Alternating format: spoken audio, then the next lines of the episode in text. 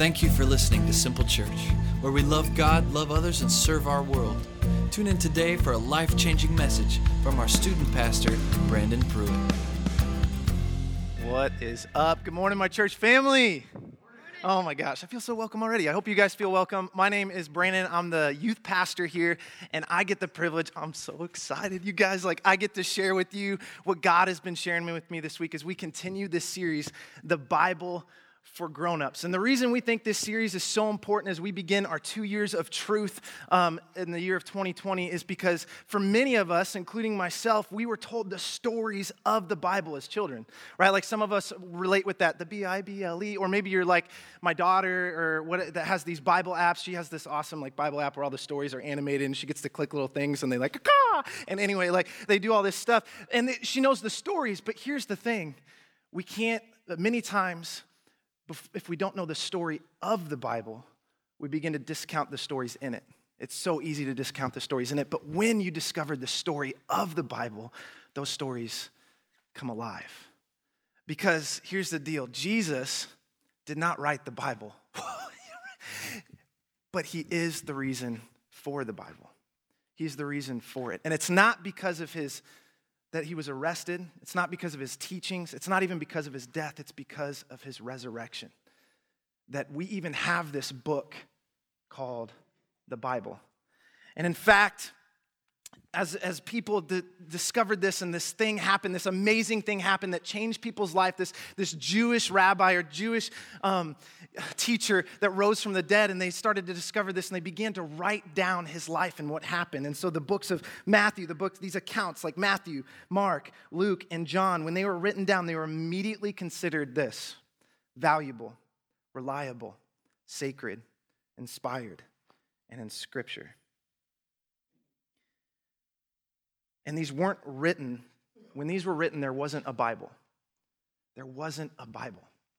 These were just, there was just all these accounts of the life of Jesus floating around, like people writing them down. And, and these accounts were considered in so high regard, they were considered so valuable that people gave their life to protect them.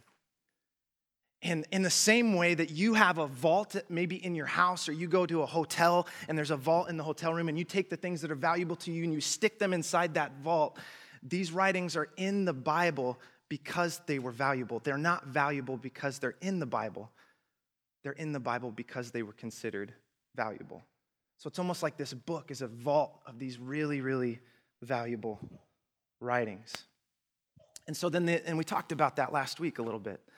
But then the question comes up okay, Brandon, I get that. Or, or maybe that makes sense of like, okay, there's these writings about Jesus, but what about the Old Testament? What about this old stuff that's in there? Why is that in there?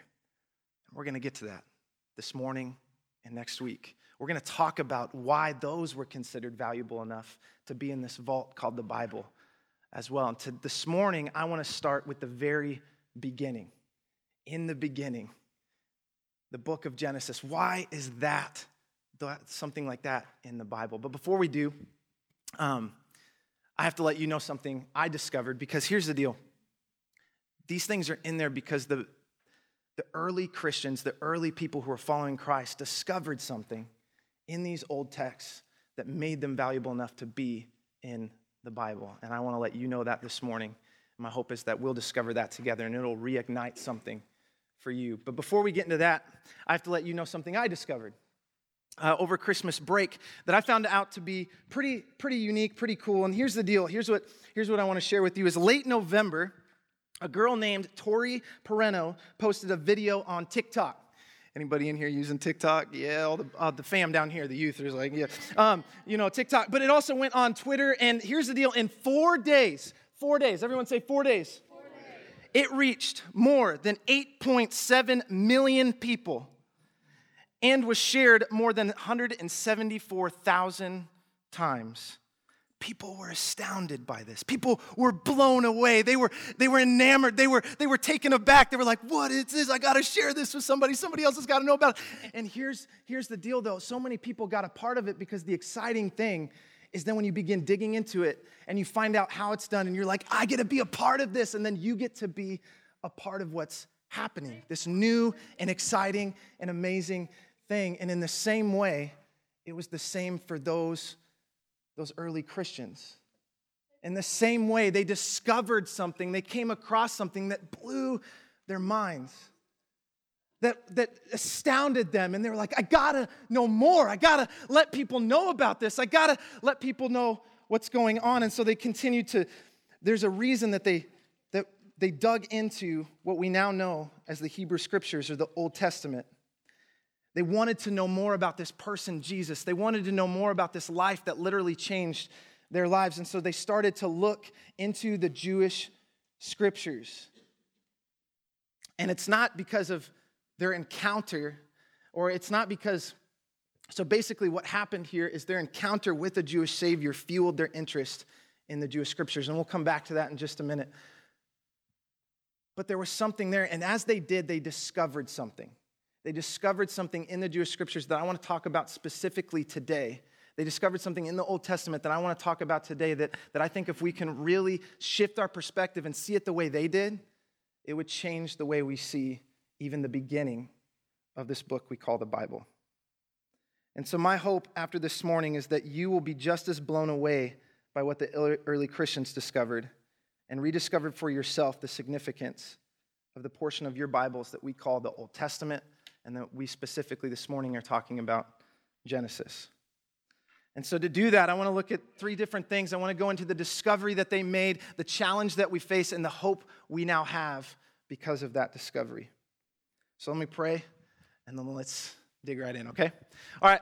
God, I come to you this morning just to thank you so much for the privilege to be here. I thank you for the, the power of your word, the uniqueness of your word, the value of your word, and that we have that now to discover more and more about who you are and about our relationship with you. And I pray this morning that we would be connected to you, God, in a new way, in a unique way, that would reignite something in us that for those of us who need it, for those of us who need this new perspective this morning, speak to us, God, speak through me. I, sometimes I'm like, I don't even know why I'm up here, God. It is such a privilege. And I pray that you would use me this morning to speak your truth and your word for the sake of your kingdom and your glory, Father. In your name, amen.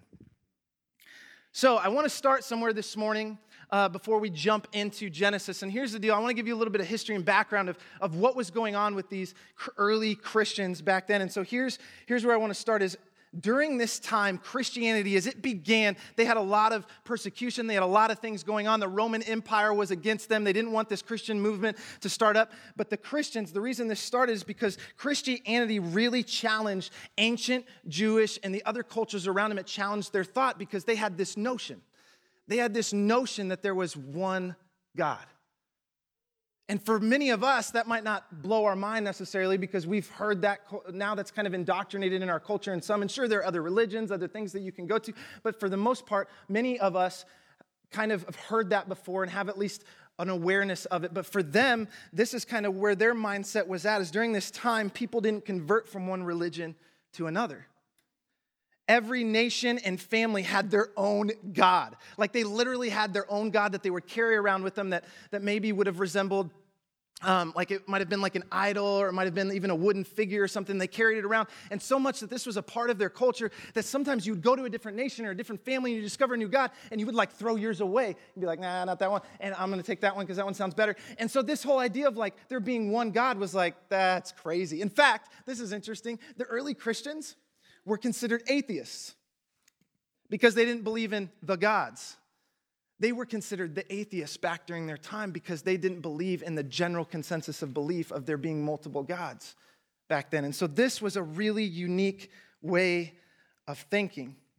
And the Roman Empire didn't care about what you believed in as long as you paid homage to Caesar and didn't dishonor their gods. And so this was the reason that they started to face some persecution because they were going, no, no, no, those gods, there's only, there's one God above all gods. And the Jews, the Jews would have believed this as well, but up until this point, they mostly kept to themselves. They mostly kept to themselves. And they didn't really share, and they kind of they, they believe this. And so the Gentiles are the non Jewish people, the people who didn't believe in the Jewish religion or the Jewish culture. They didn't have any interest in their, their faith because they just kind of kept to themselves and kept away from um, the rest of society and were saying, well, we've got our God and we know what it's like and we're the unique and we're special. And so they kept away. And so no one else had an interest in this until the Apostle Paul and the early Christians started sharing it with those who were non Jewish. They started sharing it with the Gentiles. And they were blown away. They were blown away, like we already talked about. They were blown away by this and they wanted to know more. And like we already said, basically, their encounter with a Jewish Savior fueled their interest in the Jewish scriptures. Their encounter with this Jewish Savior, this Jewish rabbi, and discovering who he was, they were like, we need to know more about this. We want to, we want to know more about it. And so they started digging into the Jewish scriptures. And as they learned more about the gospel, or what we now, or what we call the good news, they discovered the law and the prophets held a lot. And by the way, the law and the prophets is what it was called um, back then because there was no Old Testament. It was just the law and the prophets. That was the writing of the Jewish, those were the Jewish texts, and that's what they were called. And so they started digging into that because they started looking at the Jewish scriptures and they saw Jesus everywhere. And there was, you know, and the prophet Isaiah is like talking about this guy, and they were like, that's him, that's him, that's who they're talking, that's who the prophet's talking about. And so they started getting more and more into it, and they discovered more and more, and they began to look into it, and they came across the writings of prophets such as Genesis, which, by the way, Genesis comes from a Hebrew word meaning beginning or origin. Pretty fitting, right? Because it talks a lot about that. And the author is unknown, but traditionally is assumed to be Moses. And the date of authorship is literally between 1440 and 1400 BC, or you could say between the time Moses brought the Israelites out of Egypt and between his death. And so scholars believe it was written during that time, written by Moses. And it's even been called, the book of Genesis has been called the seed plot of the Bible because it's, it begins a lot of the doctrine and theology that goes throughout the rest of the Bible. A lot of the things you find in Genesis will continue to show up over and over and over again. So here's where I need your help as we look at the first verse that we're going to talk about today is imagine with me imagine with me you've never read the old testament before you've never heard anything about it You've never read any of it.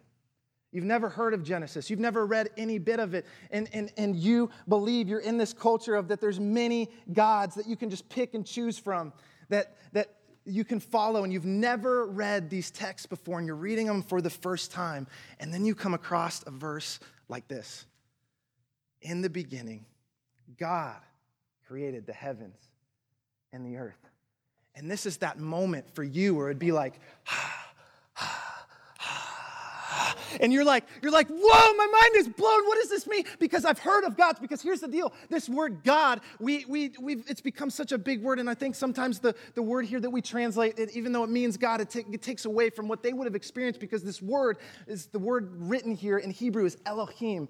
And literally means, I guess a better word that would make more sense to us is maybe like that of a spiritual being. It's a divine being, a God, like one of the gods. And because here's the deal, that word there, the author intended for you to not know who he was talking about yet. And so they read this and they would have gone, What? There's a, there's a spiritual being, there's a God that created the heavens and the earth. Who I've, I know about a few gods. Like, which one is it? Like, what is going on? And then, and then you'd start reading on and it would start talking about these different days or periods of time where he created seven of them. And, and it would begin with, you know, the the light he brought light and then he did sky and then he had water and then there was plants and animals and humans and this is really cool. And then and then you'd flip to page two. And you would read the name of this god. And you would see this elohim. This god has a name and he is the god of gods or as it says in your text in Genesis 2 4, if you were to read the literal translation, it says Yahweh Elohim. Yahweh God. The God of gods, the Lord of lords. like, and you'd have been like, whoa, there, there's this is like one God above. And so basically, what's being said here is all those gods you believe in, He's above all of them. He created all of them, He created everything. And this would have blown your mind as it did for those who first came across it. Because here's what you would have known up until that point is that one, the Jewish religion was the oldest that you, the Roman Empire, the rest of the, the culture knew about. And the only reason they had kept hold of it is because the Roman Empire honored ancient things. And it was even before the Romans. And so they honored that and they held on to that. And you would have known, okay, that's the oldest religion. And these Jews, they're kind of crazy. They believe in one God. But as you read this, as you dug into these scriptures and found Jesus amidst them, and then discovered that the prophets that, that Jesus was referring to and he talked about and valued, and then they write this, you'd go, whoa the Jews, everyone who's believed in their own God, every family, every nation that's, that has their own God has had it wrong.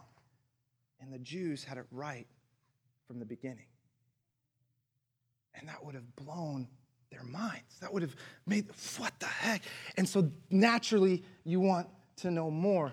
And so, but here's the challenge we face with that today right? Like we read that in the beginning, God created the heavens and the earth. And some of you have read that before. Many of you have probably heard that before. But what keeps us from experiencing it the same way they did is really two things. And the first is something very interesting that's happened in the, in, this, in the 19th and 20th century that has affected, I would guarantee, every one of you in here. No matter what you believe, no matter where you're at with your faith or, or what's going on. And it's this discovery, this archaeological find that has made the claims of Genesis suspect. And it was this discovery that they found these writings are these old, these old tablets. One of them is the Enuma Elish, where it had a creation story of its own. And they claimed that they were so similar that the Hebrews or the original authors or Moses could have borrowed from them. And then it's like, whoa, okay, well, how reliable is this if they were just borrowing? But what you might not know, because they, they wouldn't tell you, they don't tell us this, or we haven't gotten as much in this, but that belief has pretty much been abandoned by scholarship. Just like one scholar, Stephen Burriman, says that these similarities, as he's talking about how Genesis and the Enuma Elish are kind of similar, he says that these similarities, notwithstanding, the two accounts are more different than alike. And so the majority of scholarship today believes not only does Genesis not borrow, it stands in startling contrast to other creation myths. There's a couple of, like the fact that there was a heaven and an earth created and humans were created, but beyond that, there's not much. And, and if you still hold on to that, if that's a struggle with you, I would ask, have you read it? Have you read the Enuma Elish? Have you read these texts that, that archaeologists and others have claimed are so similar that they must have borrowed? Because I'll tell you, I have.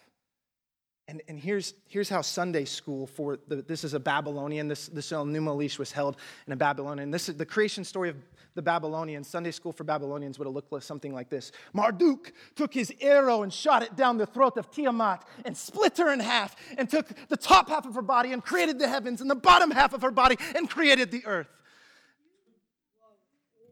Yeah, pretty barbaric time. Anyway, so that that's that's like that's this is the creation stories that, that we've said, well, they're similar enough that in the Babylonians and other cultures during that time, they followed these and they took these and they read these, and that's what they lived by. But most of scholarship today would say Genesis is a worldview unto itself. And in fact, modern scientific community wouldn't even begin to catch up with this with the first statement in Genesis in the beginning until 1927 when a Belgian priest would first note that the universe could be traced back in time to an originating single point. Or maybe you're more familiar with 1929 when Edwin Hubble took analysis of the galactic redshifts and he said galaxies are drifting apart. Or in 1964, when the discovery of cosmic microwave background radiation was made, and now scientists all pretty much agree that the, in a trillion trillionth of a second, the universe expanded from something the size of a pebble to its astronomical size that we have today and continues to expand. Or, as Genesis says, in the beginning, God created.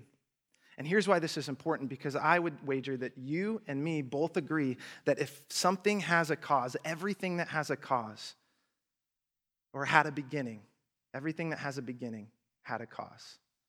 Everything that has a beginning had a cause. Like, say, a baseball through, flew through your window and landed on your, your floor. You wouldn't just go, well, that, that must have just happened. Like that was, no, you would start thinking, I wonder where that came from. This is the beginning of this moment of me realizing this baseball exists, but it had to have started somewhere. It had a cause. We'd all agree with that. And so the question, the debate is not whether the universe has a beginning or not, or it's did it have an intentional one, a purposeful one. And what's interesting is that Moses, or the author of Genesis, is sharing with us the answers to this question. And it's been lost because most of us come at it at the wrong perspective. Because here's the deal this is, don't miss this. Please don't miss this. Moses, or the author of Genesis, is not trying to show how God created. There's, so, there's all this stuff in there about, like, oh, the seven days and they were the Adam and Eve and all that, but he's not trying to show how God created. No, no, no. He's trying to show that God created. That God created. That Yahweh, the one and only God was the one who created the universe and created us as humans. And here's why this is important. Here's why this is important.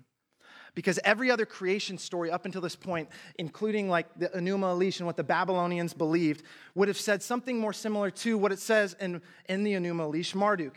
It's talking about humans and the way we were created. And this is what Marduk, or is said to have said in the Enuma Elish. He says, I will establish a savage man. Man shall be his name. Savage man I will create, and he shall be charged with the service of the gods that they might be at ease. And you're like, what is going on here? Basically, in every other story up until Jesus came onto the scene and people started, believe, started considering the Jewish scriptures or the Jewish texts and this creation story would have said humans, us, to the gods were just an afterthought. We were created for their benefit. We were created because if you read the Enuma Elish, which it's crazy, and I could go, anyway, it's pretty nuts, but we were created to simply serve them, to take the load off of them. And that was it. And that's, that's what many of these creation stories suggest and what many of the other cultures believed back then. And that's why you see so much like barbaricness from the Assyrians and the Babylonians and all that because the, the gods that they followed justified the violent actions that the leaders themselves lived out. And so that was our purpose. That's what we were created for. But then you get to Genesis 1 26 through 27. After you've read that God, Yahweh, the God of gods, the Lord of lords, created the heavens and the earth, and it says this it says, Let us make human beings in our image to be like us.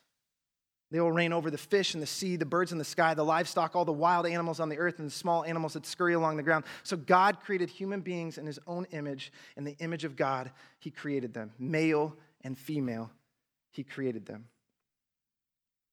And so in Genesis, this is why this is important. Humans, you, me, us, weren't an afterthought, but we were the pinnacle of all creation. We are created to share in the glory of our Creator. We are created to, to rule and reign alongside Him, not just serve Him, not just an afterthought for some benefit so they could not have to, they could be more lazy. And what this says to us when we consider this and we take this as the, the creation, or we truly begin to see this and go, whoa, it says the dignity of every man, woman, and child was established at the very beginning the dignity that all of us would say, many of us would probably agree, like when you look at somebody, they, they have dignity, they have equality, like that was established here at the very beginning. And this was unheard of at the time. There was no parallel. And so Genesis claims that we will not worship nature like some of the other religions, but that we will reign over it, that we'll be good stewards of it. And Jesus, during his ministry, gave men, women, and children all the dignity that Genesis makes at the very beginning, the very claim that Genesis makes. That every man, woman, and child you come face to face with bears the image of their creator. And so be careful how you treat them. They're all deserving of love. And as Jesus says in John 13 34, love each other as I've loved you because, or he doesn't say this in there, but because we were all created in the image of God. And so then it all begins to make sense and it all relates together. And so here's my final point is that you and I, and what Genesis claims in the beginning, what the author of Genesis, Moses, claims is that you were created on purpose with great purpose. You were created on purpose with great purpose. And so you have two options when you read that. When you read Genesis and when you, do, when you consider what Jesus said and the things that he valued, these old texts and what the early Christians valued, you have two options as you can either say, well, I don't know about that. And, but what this is doing is it's Jesus came to free us from a life of sin and a slavery to sin. And, and this idea, this creation account, frees us from this, that, that same prison. Whereas the Enuma Elish almost in these other, these other ideas make us a slave. There, there is, there's no redeemer and there's no afterlife. But in Genesis, we are introduced to a God who loves, redeems, and never abandons us. A God who allows us to make our own choices and honors them. That's crazy. Makes our own choices and, we, and he honors them. A God who goes to work to repair the brokenness caused by our decisions, by our sin. A God who at the right time came to join us in the name of his son Jesus. And so the Gentiles are reading this and they discover, ah, ah. And they discovered the Jews had it right all along. So they moved quickly to adapt these texts as their own and include them with their own in a book that we now call the Bible. Let's pray and then we'll give you a little bit of time to consider it as well. God, just come to you this morning again to thank you for your word. Thank you for the truth that you had for us this morning. And I just pray now that as we take time to connect with one another, that it would help us connect with you even further. Thank you, God. Thank you for the opportunity to speak this morning, and I pray it was a blessing to every person in this room. In your name, amen. Thank you for listening. If you're new or want to know more about our church family, please visit us online at simple.church or by downloading our simple.church app.